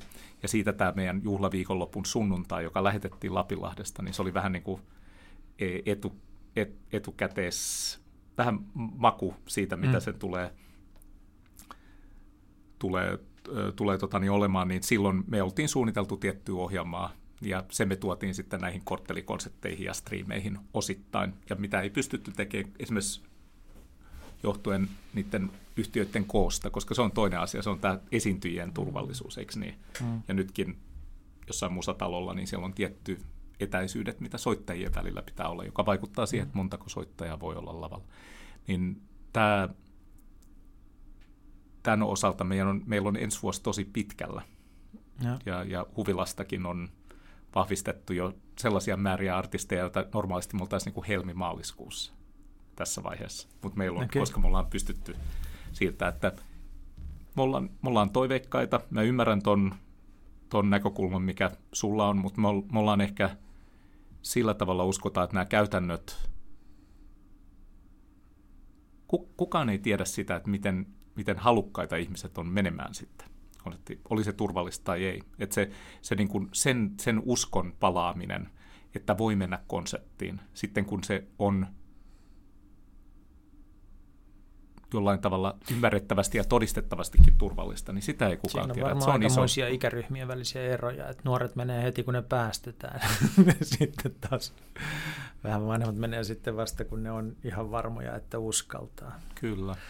Mutta miten se sitten niinku toisaalta tässä Helsingin juhlaviikkojen kontekstissa, toisaalta ehkä vielä enemmän tässä laajemmassa kontekstissa näet, että mitä mahdollisesti on tapahtumassa niin kuin taiteen ja kulttuurin alueella ja sitten tämän digitalisaation alueella sillä tavalla, että niin kuin lähtökohtaisesti siinä on niin kuin aivan omituinen tai niin kuin vaikeasti jotenkin hahmotettava, me ollaan puhuttu siitä tässä, mutta vaikeasti hahmotettava jännite sillä tavalla, että taidehan on hirveän isolta osalta, ellei kokonaan niin kuin virtuaalista. Siis, jos otetaan romaani, niin eihän romaani ole niin kuin, kirjoitettu romaani, niin eihän se ole niin kuin, suinkaan paperia ja mustetta, vaan se on se, mi, niin kuin, ne mielen maisemat ja kokemukset, joita ihmisellä syntyy, kun hän, se niin kuin lähtökohtaisesti on ikään kuin virtuaalinen tuote. Ja, ja moni muu, vaikka sitten niin kuin taide, monessa taiteessa oleellista on se, on se niin kuin kokemus ja ne maisemat, jotka syntyy ihmisen sisällä. Ne on osin synkronoituja ja jaettuja ja osin ne on täysin yksityisiä. Ja, ja tota, et vaikka sen luonne on tällainen, niin siitä huolimatta taiteen vieminen virtuaalisille alustoille ja teknologia-alustoille ja tuottaminen sillä tavalla, niin on osoittautunut hirveän paljon, hirveän vaikeaksi. Et niin kun, kauhean moni muu asia me onnistuttiin todella nopeasti. Otettu niin kuin kvanttihyppyjä tota, tämmöisen niin kuin sähköisen kaupankäynnin kanssa tai virtuaalikokousten kanssa tai virtuaaliasiantuntijapalveluiden kanssa ja vaikka missä muualla. Mutta et niin kuin, mulle virtuaalinen taide tai kulttuuri tarkoittaa edelleen lähinnä viihdettä se tarkoittaa Netflixiä ja Spotifyta ja kaikkea sitä, mitä se vyöryttää. Ja mä ehkä vähän niin kuin surenkin sitä, että, että mä en enää saa sitä jännitystä, joka oli aikanaan, kun haki uuden LP-levyn niin kuin mieliartistiltansa. Tai että tota, meni elokuvateatteriin katsomaan lopultakin, kun se hyvä leffa tulee. Siis se, se jännitys, se kihelmöinti, se kiihko, se, niin kuin, niin, niin se puuttuu siitä, että sen voisi riimata koska vaan. Mutta kuitenkin se toimii. Mutta sitten taiteen puolella, monien muiden kulttuurikokemusten puolella, se tuntuu olevan hirvittävän vaikeaa. Niin minkälaista kehitystä sä toisaalta näet, minkälaista kehitystä sä ehkä odotat sillä puolella? Nähdäänkö me kuitenkin jonkunlainen taiteen kvanttihyppy digitaalispaceen tässä kaiken keskellä, vai onko tässä nimenomaan kysymys siitä, että se onkin se asia, jonka pitää edelleen tapahtua tässä perinteisessä todellisuudessa? Luulen osittain se vastaus on sekä että, että on joukko taiteilijoita, jotka rankasti kyseenalaistaa, problematisoi, käyttää luovasti rikkomalla teknologiaa. Ja erityisesti mun mielestä yksi teema on se, että miten, miten me eletään muiden älyjen kanssa. Meidän iso osa meidän mediaympäristö on algoritmisesti kuratoitua. Hmm. Ja niiden algoritmien niin kun, ö, onnistumisfunktiot liittyy mainosmyyntiin ja datan keräämiseen. Ja, ja meille syntyy ehkä sellainen, tämä on nyt, että monet taiteilijat problematisoivat, miten mä sanoisin, ja osittain kymmenäksi kirjassakin käsiteltiin tätä, mutta mun mielestä se on vaan voimistunut. Meille tulee, toisaalta meillä on niin kuin tällainen ää, huippukamera, ja, ja huippulaskellallinen kamera esimerkiksi me jokaisen taskussa mm. tuollaisessa kännykässä, jolla me pystytään tekemään taiden näköistä kamaa hetkessä. Mm. Mitä taiden näköinen kama tarkoittaa, siis puhutaan jostakin esteettisistä piirteistä jossakin niin kuin visuaalisessa mediassa, mutta niin näyttäisi siltä, että meillä on yhä enemmän työkaluja. Mulla on nyt huippu niin kuin Abbey Road kokoinen studio tässä mun läppärissä mm. ja, ja ihan murto-osalla sen kustannuksista. Ja, mutta sitten kuitenkin mä väittäisin, että se ilmaisu kaventuu ja se osittain johtuu siitä, että meillä on tiettyjä sosiaalisia odotuksia siitä, että mitä, mitä, pitäisi, niin kuin, mitä tänne tulee panna ja miltä sen tulisi näyttää. Ja sitten myöskin ne mediakuplat, joita syntyy näiden algoritmien tuloksena tarkoittaa, että me nähdään saman, että meillä on sellainen harha, että itse asiassa tässä on ilmaisua on niin kuin laajemmin ja laajemmin, että se, se amplituudi on tosi iso, mutta itse asiassa väittäisin, ja tästä on ihmiset vähän eri mieltä, että ilmaisu kaventuu. Tämä on sellainen teema, tämä tekoälyteema, jota taiteilijat todella problematisoi.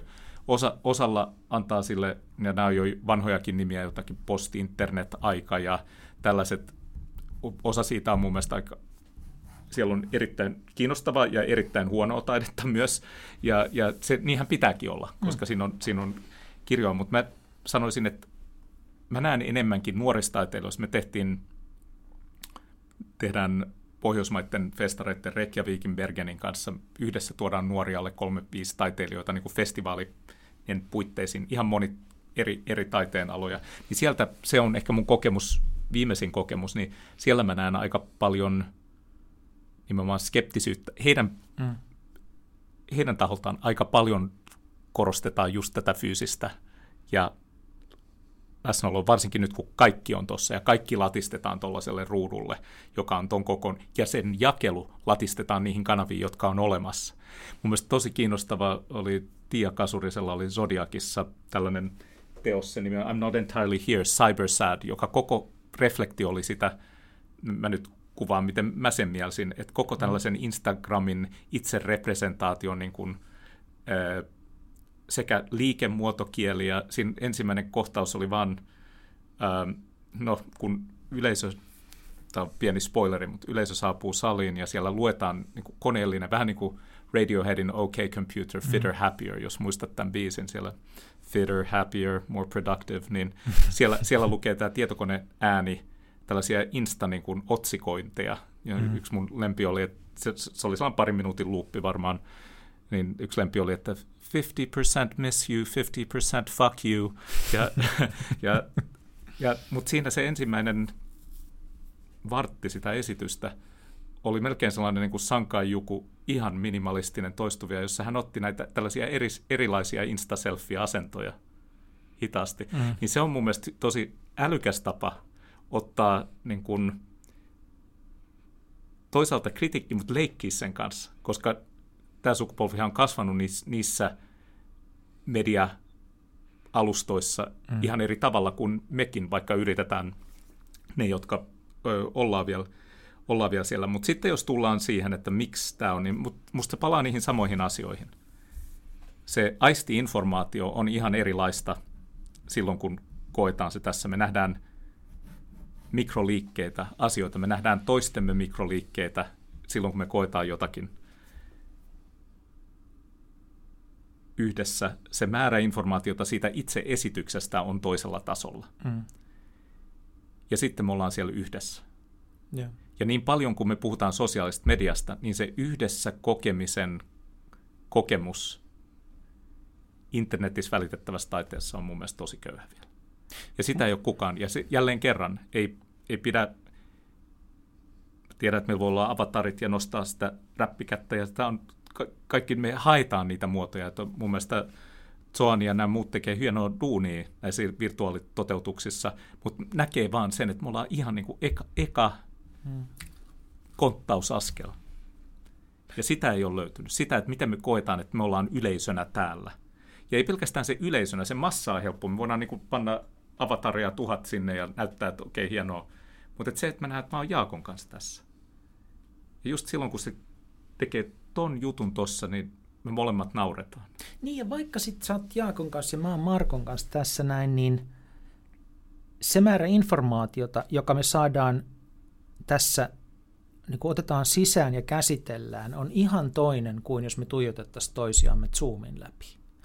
Et, niin mulla on usein sellainen olo, katsoo sitten niin kuin, mitä tahansa ruudun kautta, mutta erityisesti silloin, kun on vuorovaikutuksessa ihmisten kanssa ja koettaa ymmärtää maailmaa, että se on vähän niin kuin katsoisi todellisuutta periskoopin kautta. Että sä pystyt niin kuin näkemään sen kohteen ja sitten sä pystyt painamaan nappia, että execute. Uh, mutta sulla on koko ajan sellainen olo, että mä haluaisin päästä pinnalle ja niin kuin nähdä tämän kokonaisuuden, ottaa vastaan sen kokonaisuuden, haistaa tuulen, nähdä niin kuin auringon, uh, nähdä mitä kaikkea muuta täällä ympärillä on, minkälaisia ne pilvimuodostelmat on, minkälainen on veden pinta ja, ja mitä muita laivoja täällä on. Siis niin kuin, mä haluaisin nähdä sen kaiken. Ja sitten mä, mä olisin jotenkin rauhassa ja tasapainossa. Se, että mä katselen niin kuin sitä todellisuutta vaan sen periskoopin kautta, niin jättää mulle semmoisen niin kuin tyydyttymättömän, kiusallisen olon, että, että mä oon ottanut vastaan niin kuin vähemmän kuin mun ihmisenä pitäisi. Tämä on ihan totta, ja siihen liittyy mun mielestä sellainen harha, että, että videoneuvotteluissa tule, tulee sellainen tunne, että tämä on jollain tavalla, että nyt me ollaan läsnä ja meillä on kaikki tämä teatteri liittyen siihen, että miten, miten katsotaan ja nyökä, mm. vähän ylinyökätään ja, ja niin kuin, ö, otetaan ihmisiä ö, huomioon siinä ja sitten on kaikki tämä, että kuuluuko nyt ja hei saat mm. mutella ja kaikki tämä, siitä on varmasti tehty hyviä teatteripätkiä jo, jo niin kuin, tai, tai esitys, esitystaidetta. Mutta se on ha- harha sikäli, että niissä on niin kuin mikroviiveitä näissä äänessä mm. ja muussa asioissa. Että meidän niin kuin, se eläin meissä aistii, että kaikki ei ole ok. Ja siksi mä mm. luulen, että ihmiset, niin kuin, tai luulee ja luulee, siksi ihmiset on väsyneitä näiden soittojen jälkeen, koska me itse asiassa koko ajan, että tämä eläin näyttää siltä, niin kuin se on normaalistikin, mutta joku tässä ei ihan ole, ja mä yritän päästä perille, että mikä, mikä siinä on. Ja nimenomaan tämä, mä puhun yhden psykiatrin kanssa joka tekee paljon töitä teo, teollisuuden ja yritysten kanssa, niin, ja hänellä on sellainen metodi, jonka hän on mm. kehittänyt, joka käyttää kasvotusta, niin kuin ratkaisee vaikeat muutosjohtamisen ongelmia tällaisilla, tähän kutsun minimalistisilla interventioilla, James Wilk on hänen nimi, niin hän sanoi, että joo, että ei voi tehdä etänä, että ei tule riittävästi signaalia. Joo, joo. Ja toihan nyt tavallaan helppo heitto, koska se kasvattaa tämän kasvotusten arvoa, mutta mä, mä uskon, että siinä ollaan asian ytimessä. Ja silloin mä esimerkiksi enemmän tykkään lähteä kävelylle ja kuunnella vaan ihmisen ääntä ja niin kuin paremmalla kaistalla yrittää saada, että se äänen laatu olisi mahdollisimman hyvä. Mm. Ja eihän se sama on, mutta tämä, tämä jatkuu. Mutta mä korostaisin sitä, että taiteessahan ei ole, jos puhutaan taideesityksestä tai niin on yksi tällainen joku frontaalinen katsomo, josta mm. katsomme lavalle. Näitä kaikkia asioita koko ajan taiteen historiassa problematisoidaan, että miten, mikä on, niin kuin, mä en käyttäisi sitä niin kuin sinä avainesimerkkinä, että hirveän monet nuoret taiteilijat tekee melkein systeemisiä interventioita, että se on melkein niin kuin aktivismia, tai ne haastaa jonkun kokonaisen systeemin, mm. jolla, jolla niin kuin herätetään kysymyksiä, onko se, eihän, eihän me tarvita sillä tavalla taidetta toteamme, jotta me todettaisiin, että ilmastonmuutos on todellisuus ja meillä on kriisi. Se nyt niin kuin tiedetään jo hmm. muutenkin, mutta että näitä systeemejä haastetaan. Ja siksikin esimerkiksi tämä, tämä tanssi kautta esitysteos, jonka mä mainitsin, jossa on nämä instant representaatiot, se haastaa hmm. sen koko systeemin vielä hauskalla tavalla, että me voidaan välillä nauraa sille ja sitten, että oi ei, niinhän tämä menee. Hmm. Ja puhuin viime vuonna, meillä oli erittäin hieno koreografi Giselle Vien, joka on alun perin nukke fi- filosofia ja nukketeatteria opiskellut. Ja hän puhuu paljon siitä, että miten niin kuin digitaalisten efektien maailmasta, niin kuin elokuvista, alkaa mm. asiat tulla tanssikoreografiaan. Ja samalla tuossa teoksessa oli niin kuin Instan ja TikTok-videoiden niin kuin movien tuleminen sinne lavalle. Mm. Että millä tavalla nämä mediat, jossa me, joita, joiden kautta me kommunikoidaan, niin ne muovaa niitä, ne, ne vaikuttaa siihen ja jäsentää meidän niin kuin hmm. tapaa olla, tapaa olla vuorovaikutuksessa, miten, miten me liikutaan, siis miten hmm. me liikutaan eläminä, niin se tulee sieltä sitä kautta. Ja että mä näen, että tällaisia teoksia tulee äm, paljon, ja mä en sitten tietää, että missä tämä on tällä hybridiakselilla niin kuin digitaalisen ja analogisen koneellisen ja inhimillisen välillä. Jossakin ne on siellä ja ne, ne hyppii niin kuin aika iloisesti edes takaisin. Mä... Tämä, tämä parhaimmillaan myös mun mieli jäi kiinni nyt tuohon sun ajatukseen, että, että niin kuin eläin meissä aisti, että kaikki ei ole ok. Se on varmaan aika niin kuin tärkeä asia laajemminkin kuin vain niin kuin tässä taidekontekstissa, mutta aivan suunnattoman tärkeä tässä taidekontekstissa. On, ja mehän tiedetään, se on jopa niin kuin popularisoitu, miten vähän mm. autonomiaa meillä oikeasti mm. on. Ja sitten sillä vähällä autonomiankin alueella meillä on sitten niin kuin sosiaalisen median jotka manipuloi meitä. Niin, että paljonko sinne jää. Palataan tuohon algoritmiin jo. hiukan sen takia, että toinen, se toinen niin kuin oivallus, tämä eläin on, on niin kuin supertärkeä asia, mutta toinen asia, minkä sä sanoit tuossa, jota mä jään miettimään, on tämä kuratointi. Kun niin kuin perinteisestihän taiteen rakenteet ja mekanismit, niin niissä erilaisten kuraattorien rooli on ollut valtava. Kuka valitsee ja miten valitsee muille ihmisille sen, että mitä he seuraavat ja miten he arvottavat asioita. Että on niin kuin galleristi tai museonjohtaja tai kustantaja tai kirjakauppias tai kuka nyt sitten onkaan, niin nämä on ollut ihan valtavan tärkeitä ihmisiä, puhumattakaan erilaisten tota, ju, kulttuurijuhlaviikkojen taiteellisista johtajista. Niin tota, ne on niin kuin ei kokonaan, mutta niillä on ollut valtava merkitys siinä, että mikä taide on milloinkin koettu arvokkaaksi. No mitä se tarkoittaa nyt sitten, että tällä kentällä on yhtäkkiä uusia tota, toimijoita, jotka ei tottele vanhoja sääntöjä, eli algoritmit, tekoäly, kuratoi sitä, mitä me nähdään, kuullaan. No ehkä siinä mielessä samalla tavalla silloin, kun jäsenneltiin näitä teemoja yhdessä sen kymmeneksi Finlandin aikaan, niin ja sama pätee mun mielestä myöskin mm. teollisiin, tai, taiteen ja teollisuuden välissä maastossa oleviin asioihin, niin kuin muotoiluja, mm. jos on kuitenkin kaupalliset tavoitteet. Mm. Mutta näihin asioihin ne koneet tulee, ne, ne äh, kentaurit ja, ja nämä yhdistelmämallit, niin ne tulee, niin mä että mä itse näen, että tällaiset mallit, jossa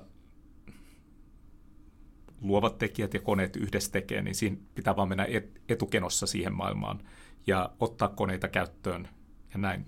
Mutta sanoisin, että taideinstituutiot, festivaalit, mm. kaikki nämä, ne on mun mielestä tässä suhteessa kaikista konservatiivisempia. Et edelleen, ja mun tapa ehkä tehdä ja mulla 2019 oli ensimmäinen festivaali, nyt oli tällainen Corona Edition juhlaviikon loppu ja nämä saatiin, mikä oli mun mielestä hieno asia, että päästiin kokeilemaan ihan uusia for, formaatteja, niin kuin nämä taidelahjat ja nämä, mm. jotka on systeemejä. Ja sit, siinähän se asia ei ole niinkään se, että toki sanoin, että nämä taiteilijat olisi hyviä saada ja sitten tarvitaan vielä lisää, miettikää tämän tyyppisiä mutta se, se perinteinen niin kuin taiteellisen johtajan ekanakin profiili, että se on yksi, yksi nerotyyppi, viisikymppinen liian usein äijä, joka sanoo, niin kuin, että mikä, mikä tämä on ja tuo, tuo kapellimestari. Ja näin mä en koe, että mun kiinnostavin tapa, miten mä voin uudistaa ja tuoda yleisöjä ja, ja, ja sitä iloa kaupunkilaiselle, että se, se isoin arvo, jonka mä voin tehdä, on se, että mä valitsen jonkun solistin, vaikka mulla on mielipiteitä siitä. Hmm vaan se on luoda ton tyyppisiä konsepteja yhdessä tiimin kanssa, jossa välttämättä se ihan ydin ei ole se, että kuka siellä esittää.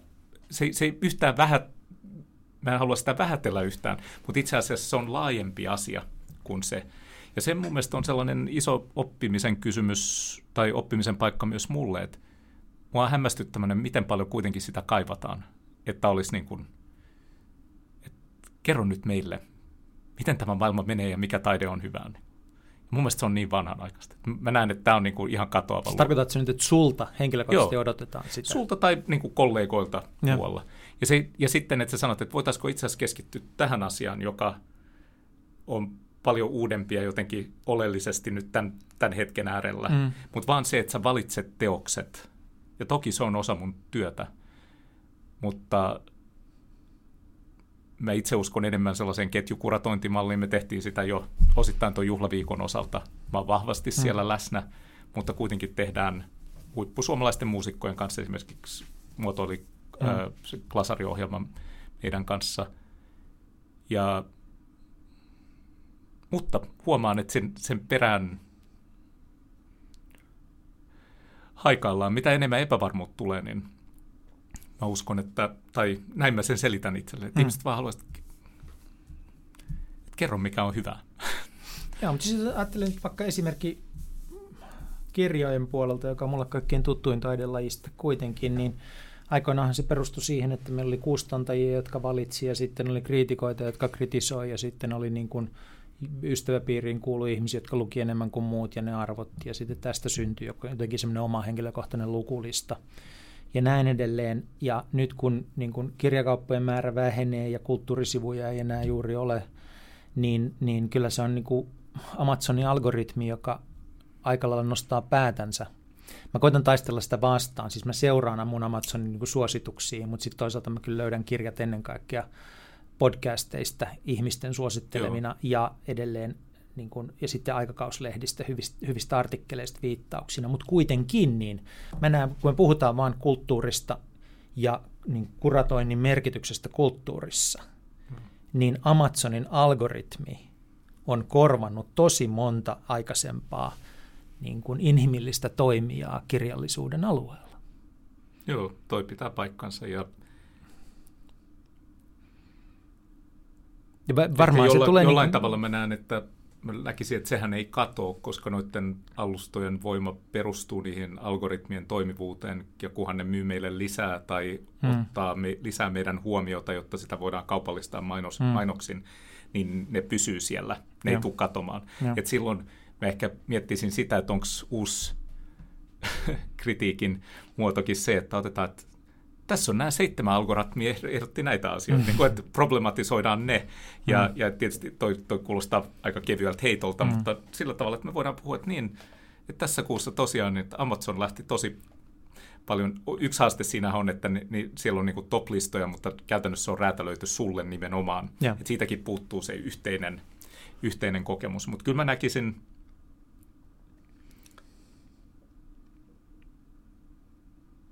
että yhä enemmässä määrin jonkinlaista dataa tullaan käyttämään sen kuratointiprosessin hmm.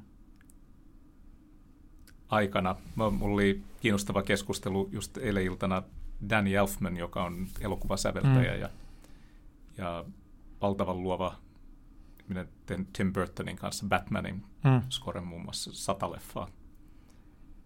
Ja nyt korona-aikana tehnyt solo-levyä palannut lauluntekijäksi. Ja hän oli vaan kuvannut jossakin haastattelussa sitä, että se oli erilaista silloin, kun niin kuin Tim Burtonin kanssa alkupäivänä, että se oli vaan hän ja Tim huoneessa, ja mm. ne niin kuin sai päättää, että näin tämä menee, tämä musa. ja sitten tuli, sitten tuli tuot, tuottajat ja sitten tuli markkinointijohtaja. Niin kuin, että siellä on enemmän porukkaa, jolla on mielipide, joka ei välttämättä sit, niin kuin, leffasta tiedä mitään, mutta mä kysyn siltä, että milloin ne algoritmit tulee sinne huoneeseen.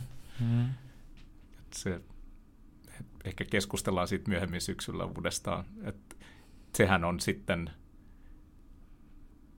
tavallaan mun mielestä on tässä vaiheessa enemmänkin taide, problematisoivien taideteosten aihe, se, että mihinkä mennään sitten, kun anturit on päässä katsomassa leffoja. No.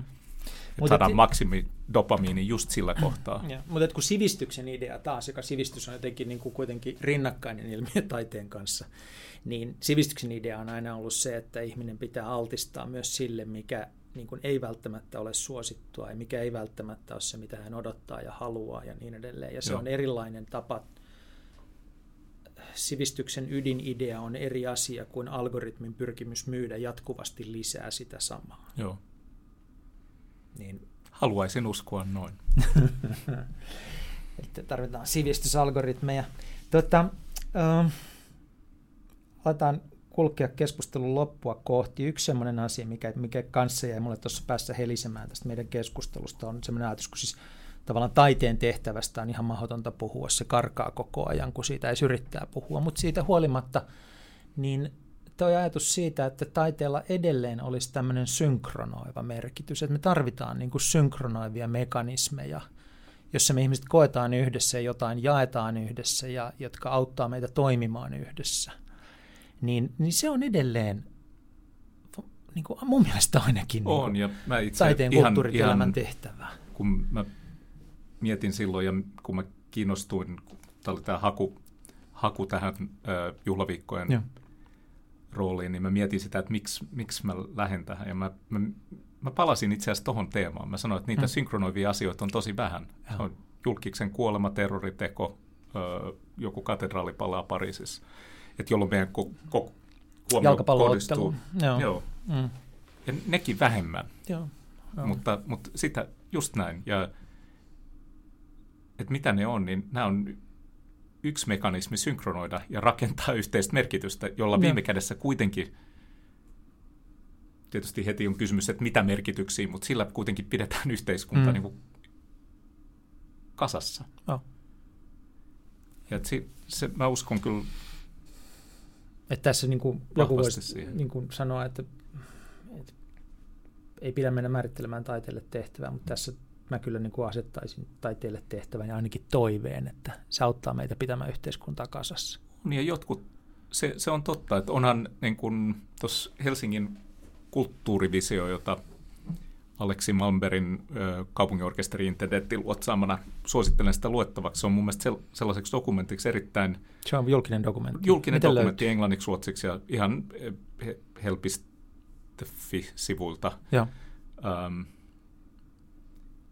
ja voidaan panna Show notes tonne, joo, joo. Niin, toi, niin siinä, on, siinä ryhmässä oli monia ihmisiä ja taiteilijoita, eri toimijoita. Teemu Mäki kirjoitti siinä vain yhden, niin kuin, yhden sivun. Siinä on jokainen mm.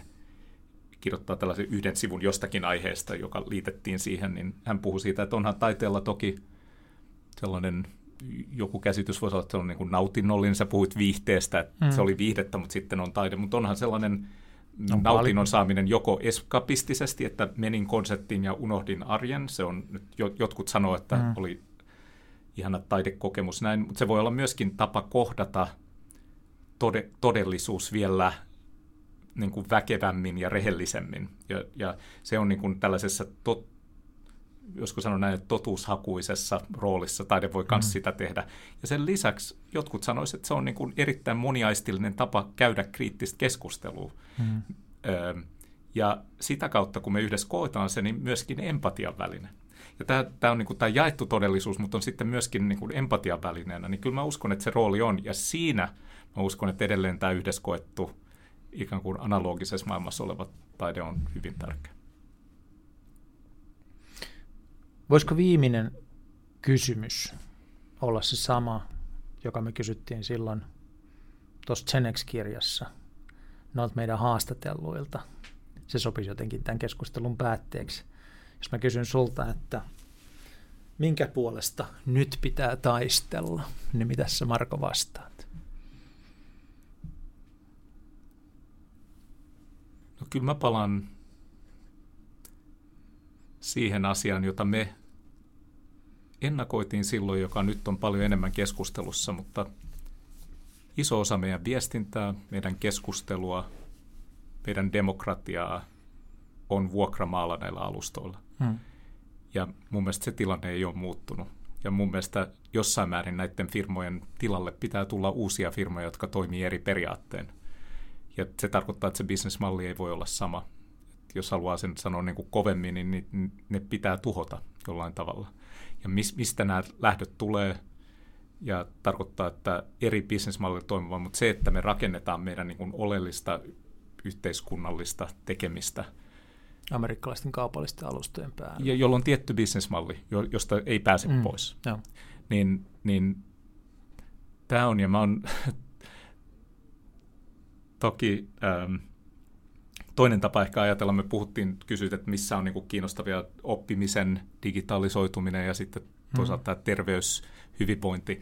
Että sellainen maailma, jossa nämä firmat vaan menis ja ottaisi myös nuo alueet, mm. niin se ei ole hyvä tulevaisuus. Ja ilman, että liikaa synkistelee. Mä ehkä itse näen tällä hetkellä omista intressinäkökulmista. Että mun mielestä tämä on sellainen alue, jossa ehkä taiteella tai tietyllä taideteoksilla voisi olla rooli. Että näyttää, että se on mm. mahdollinen. Se, se on tärkeä rooli kanssa taiteella, että voi näyttää toisen mahdollisuuden. Mm. Että miltä se näyttäisi, mm. jos olisikin vaihtoehto. Mm. Mutta palataan ehkä tähän joskus taiteen äärellä.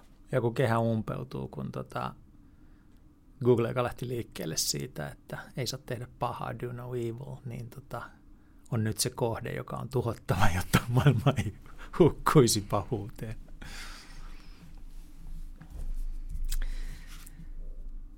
Mistä Marko sut löytää, jos tota, haluaa tietää susta lisää? Ja ehkä vielä sen verran, että, että sulla on nykyään taas bändi. Mistä sun musiikkia voi kuunnella, jos haluaa kuunnella? Niin, Joo, ja pitää sanoa, että toi koronakevään, niin kyllä musiikin teko sen pelasti. Vaikka mm. etänä tehtiin, mä myös tein ihan yksin aika paljon ja julkaisin ihan verkkoa. Mutta varmaan helpointa, että mä oon edelleen yhdessä sosiaalisessa mediassa, eli Twitterissä. MOIA, ihan mun Marko Oivailari Ahtisaari mun MOIA Twitterissä ja ihan etunimi, sukunimi Gmail, niin sieltä tavoittaa. Bändin linkki löytyy sieltä mun Twitteristä, mutta se on, bändin nimi on Construction.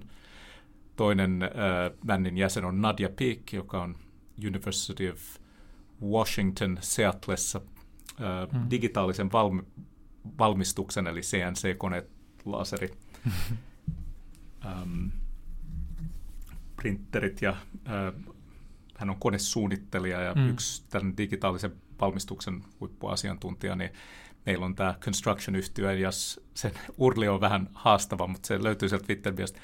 Jos paat construction-sanan mm. ja aloitatkin vaan siitä N-stä ja paat sitten CO loppuun, tämä on vähän tällainen nörttivitsi, instruction, instruction.co, niin sieltä löytyy ja kaikista siellä on Bandcampit, kaikki taivaalliset jukeboksit YouTubessa jo kahdeksan meidän musavideota, mm. jotka liittyy tänä korona-aikana jännästi matkailuun. että siellä on muutama hieno ö, Japanin Shinkansen matka ja punkaharjukin on ajettu päästä päähän dronella. Eli, ja meiltä tulee toinen levy ö, kuukauden päästä, toinen EP, ja nyt lä, ö, sen, se löytyy, löytyy sieltä sen nimi aikaan sopivasti. Tosin päätettiin jo ennen koronaa on uh, We're great, thanks for asking. Tähän me lopetetaan. Kiitos Marko.